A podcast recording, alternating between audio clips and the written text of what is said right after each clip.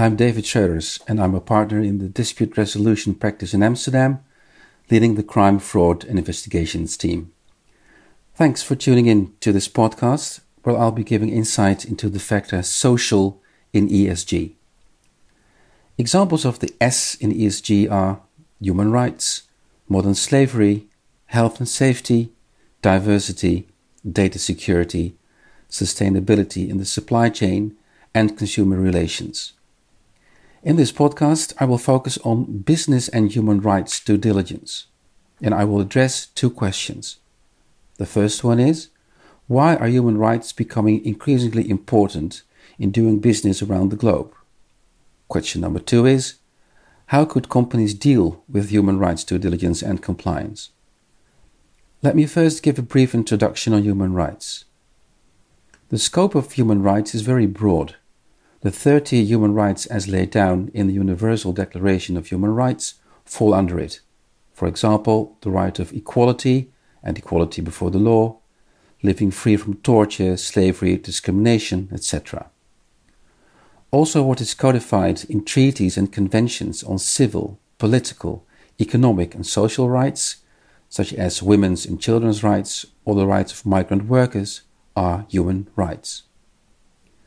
Let's now have a look at the first question Why are human rights becoming increasingly important in doing business? There are, in fact, three trends which give the answer to this question. The first trend is the rise in transnational tort lawsuits and civil claims regarding adverse impacts on human rights by corporate conduct. The second trend is the growing acceptance in the business community of guidance and best practices on human rights. Respecting human rights is also seen as part of the sustainability agenda where planet and people matter. The United Nations guiding principles on business and human rights are considered the backbone of the corporate human rights due diligence framework. The OECD and the International Labour Organization also issued important guidelines for companies. All these guidelines are called soft law because they are voluntary. The third trend is the increase of human rights regulations with a mandatory nature. This is called hard law because they can be enforced. A shift from soft law to hard law is now taking place. In the Netherlands, for example, in November 2019, the Child Labour Due Diligence Act was published. France has a human rights due diligence obligation since 2017. Modern slavery legislation can be found in the UK, the US, Canada, and Australia. In January 2021, the European Conflict Minerals Regulation will come into force.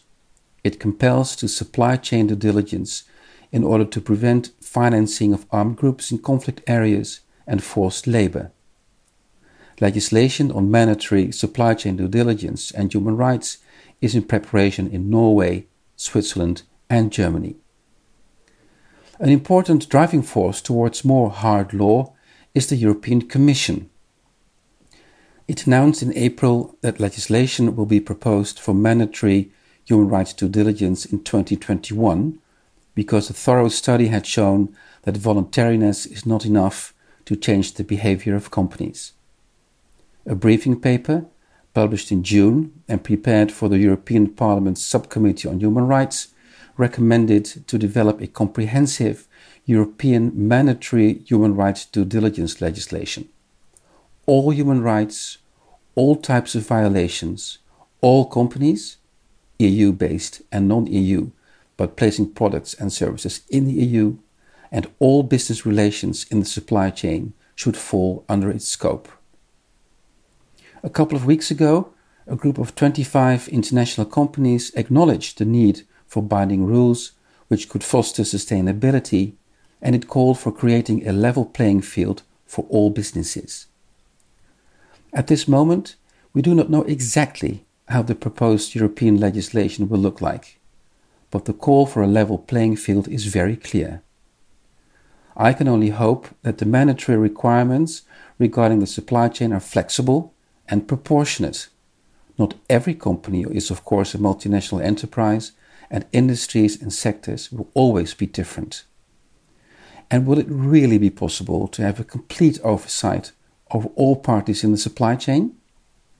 Anyhow, in my view, corporates should now start rethinking their supply chain processes and assess their compliance programs in light of these developments. Which brings us to the second question of this podcast How could companies deal with human rights due diligence and compliance? The answer could be found by looking at anti corruption compliance programs, which are part of the G, the governance factor in ESG. A coordinated approach could lead to a corporate with a much broader focus than only meeting legal compliance. It can become a company with a different culture of doing business in an ethical and sustainable way. In terms of ESG, this could make companies more valuable and as such more attractive for investors. Building human rights due diligence on existing anti corruption programs can avoid duplication and will promote coherence. So, they should not merge because both domains will reinforce the other. Synergies can be found in standard elements of an effective compliance program, such as an initial risk assessment, supply chain management, and third party due diligence, training, communication from the top, and reporting. Simmons & Simmons can help companies with the assessment of existing compliance programs and with setting up, executing, or evaluating risk assessments regarding anti corruption and business human rights in order to work towards a sustainable future.